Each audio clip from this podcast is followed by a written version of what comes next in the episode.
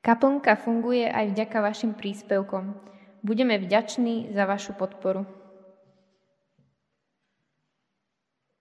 Mne sa pred časom podarilo zúčastniť v jednej takej diskusii pozorovateľ, ktorej debatu, debatujúci preberali podstatu a podobu viery a, a nejakých hodnot životných.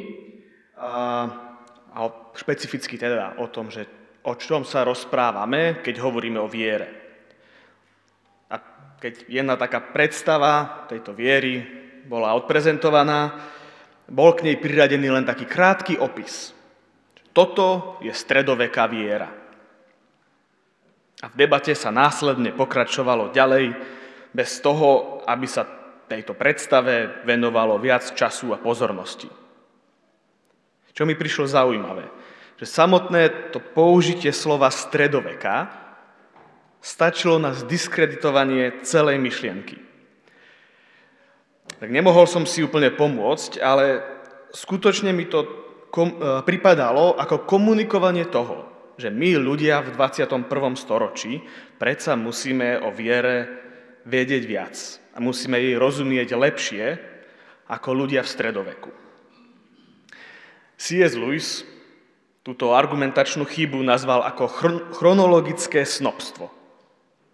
Podľa Lewisa je chronologické snobstvo nekritické akceptovanie intelektuálnej atmosféry bežnej pre ľudí v našom veku. A to s domnienkou, že všetko, čo je nemoderné, je chybné. Čokoľvek, čo zastaralo, je z tejto podstaty už zdiskreditované. Pred istým časom na sociálnych sieťach boli celkom populárne také virálne memečka, kde sa vlastne istým vtipom snažilo povedať, že kebyže sa dokážem vrátiť v čase do obdobia stredoveku či staroveku, tak spoločnosť by som mohol môjim poznaním skutočne ohromovať. Bol by som tam jeden z najinteligentnejších ľudí. Pretože, opäť raz, my, čo žijeme dnes, my sme tí múdri a rozumní, zatiaľ čo vtedy bola spoločnosť skôr naivná, poverčivá a tak trochu zadubená. Nuž, chronologický snobizmus. Domnievam sa však, že ten postoj nadradenosti vlastného intelektu je symptómom hlbokého problému. Stratili sme vzťah a porozumenie vlastnej minulosti. A preto nie je divu, že aj dnes mnohí skutočne prežívame zážitok vykorenenia. V čerstvo preloženej knihe Zakorenenosť povie Simon Vejlová že zakorenenosť je vari najdôležitejšia a najmenej uznávaná potreba ľudskej duše.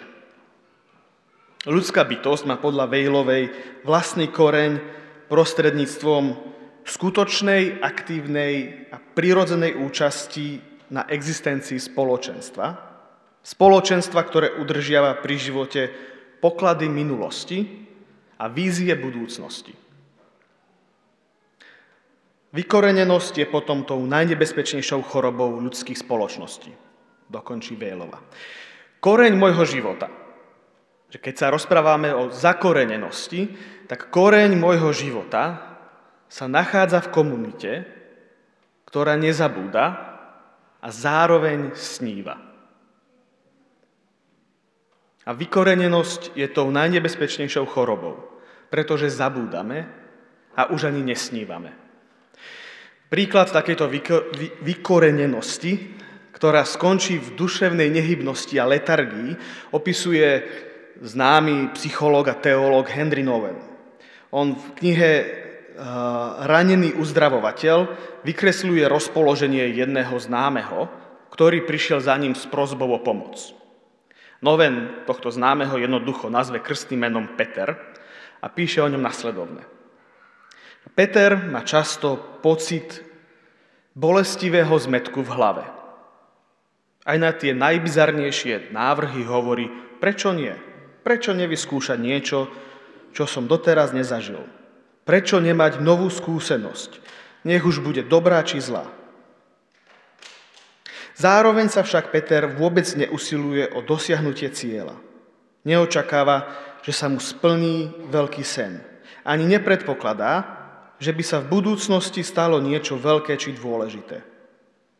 Celé dni leží doma na gauči, pozerá do prázdneho priestoru a je si istý iba jednou vecou.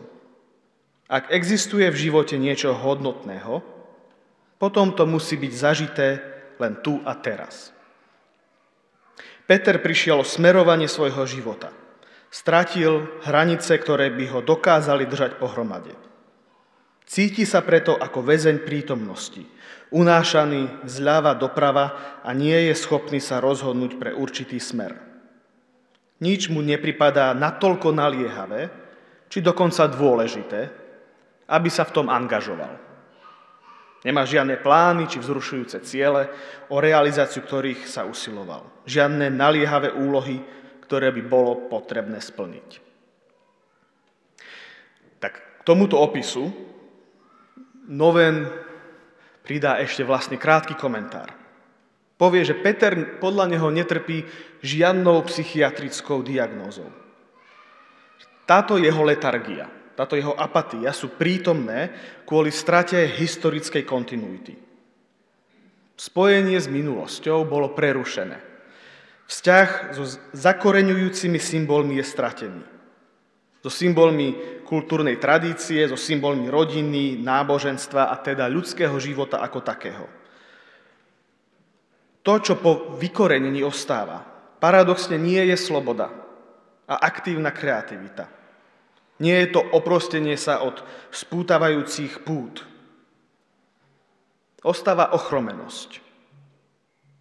Ochromenosť, ktorá je symptómom straty tej historickej kontinuity. V odstrinutí od koreňov sa rodí potom aj apatia vo vzťahu k budúcnosti. Stratený vzťah k minulosti spôsobuje stratu nádeje. Zrejme aj z toho dôvodu, je pre biblických autorov nesmierne dôležitý rozmer pamäte. Pamäť je totiž jedným z nástrojov, ktorý pomáha zakorenenosti a kontinuite. My sme si čítali spolu úvod Žalmu 78, ktorý celý predstavuje práve takto zachytenú pamäť spoločenstva veriacich. Je to báseň, ktorá rozpráva tie ustanovujúce príbehy izraelského spoločenstva. Konkrétne v tejto básni sa ozývajú dva také veľké motívy. Spoločný zážitok putovania po púšti a potom exodus Izraelitov z Egypta a ich vstup do zasľubenej krajiny. Celý žal rozpráva o veľkej Božej štedrosti voči spoločenstvu veriacich. Zároveň však poukazuje aj na nedôveru ľudí voči tomuto Bohu. V tom krátkom úvode, ktorý sme čítali, však už môžeme vidieť, zdá sa mi, také dva základné pohyby, ktoré môžeme robiť smerom k zakoreňovaniu našej viery. Smerom ku spoločenstvu kontinuity. A prvým takým pohybom je načúvanie. Žalmista to vyjadri takto. Ľud môj, počúvaj moje poučenie. Svoje ucho nakloň k slova mojich úst. Chcem hovoriť príslovia, vyrozprávať záhadné príbehy dávnych čias. Žalm sa začína výzvou pre spoločenstvo veriacich, aby načúvalo prísloviam a záhadným príbehom dávnych čias. A tento úvod nápadne pripomína múdroslovnú literatúru. Použité slovo príslovia totiž označuje aj celú biblickú knihu, ktorá sa zaoberá témou múdrosti. A rovnaké slovo sa však môže preložiť aj ako podobenstvo. Krátky príbeh zo života, ktorého zámerom je nasvietiť akúsi múdrosť.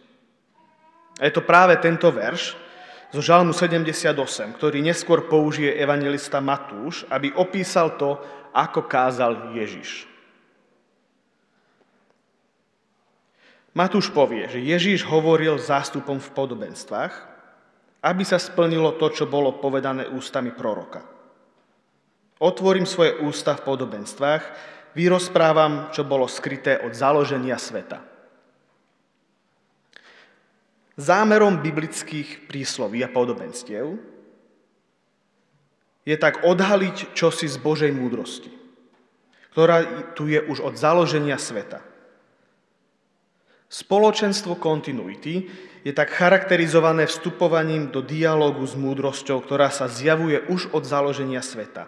Do dialogu s tými, ktorí, na túto, ktorí sa na túto múdrosť naladzovali.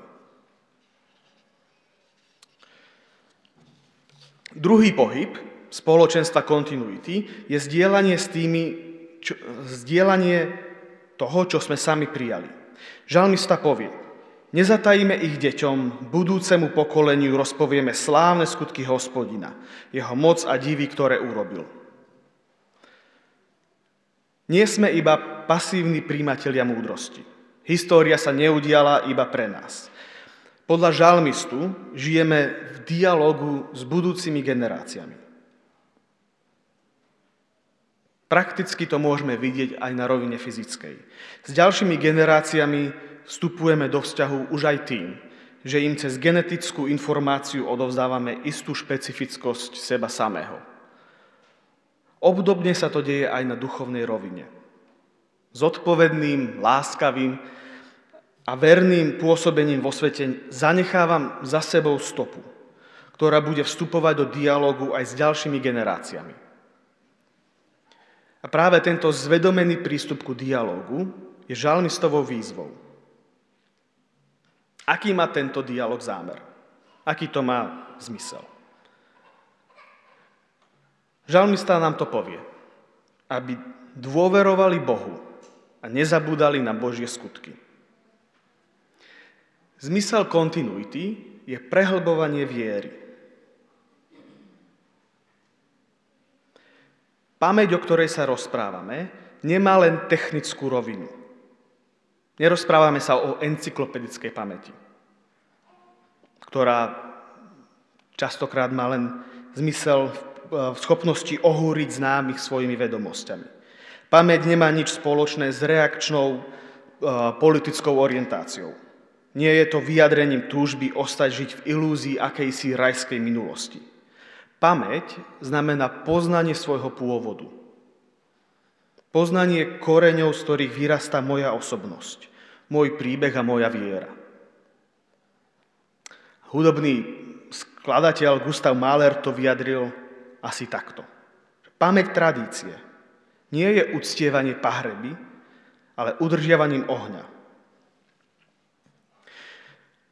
Skúsim to takto na záver zhrnúť možno ešte trochu inak. O čom sa vlastne rozprávame, keď hovoríme o vykorenenosti, o pamäti a o tradícii. Domnievam sa, že v podstate premyšľame o tom, ako môžeme milovať. Ako môžem milovať nielen svojich súčasníkov, ale aj tých, ktorí ma už predišli a ktorí prídu po mne. A predpokladám, že to zrejme poznáme aj z našich blízkych vzťahov, aspoň do istej miery. Ja osobne z mojich starých rodičov si v podstate pamätám iba obe moje staré mamy. Ani jedna z nich už však nie je medzi nami. Jedna zomrela pred 13 rokmi a druhá dokonca pred 16. Naposledy, keď som sa s oboma rozprával, tak to už bolo stále vzdialenejšej minulosti. Napriek tomu dokážem povedať, že ich mám obe veľmi rád aj teraz, aj v prítomnosti. Moja láska k ním nezomrela. Je stále prítomná. A je to práve táto láska k našim blízkym, ktorá sa môže stať symbolom, ikonou, ktorá nás pozýva do vzťahu nie len so súčasníkmi, ale aj tými, ktorí na nás pôsobia z minulosti, ako aj do vzťahu s tými, ktorí tu ešte nie sú a na ktorých pôsobíme my práve tu a teraz. A verím, že sa to dá, pretože láska má túto zvláštnu vlastnosť. Dokáže preklenúť aj rozdelenosť v čase, pretože láska je väčšiná. A verím, že práve takúto lásku mal na mysli Noven, keď sa spýtal tú otázku, ktorú sme mohli mať aj vysvietenú na úvode. Či existuje cesta, ku oslobodeniu a slobode. Je to mystická cesta, ktorá je vnútornou cestou, ktorej sa človek snaží spojiť s neviditeľnou skutočnosťou, so zdrojom bytia, miestom ticha. Pod povrchom nachádza stred, z ktorého môže objímať všetky bytosti a zakúšať zmysluplné prepojenie so všetkým, čo existuje. Tak nech nám Pán Boh s týmto prepojením lásky pomáha. Kaplnka funguje aj vďaka vašim príspevkom. Budeme vďační za vašu podporu.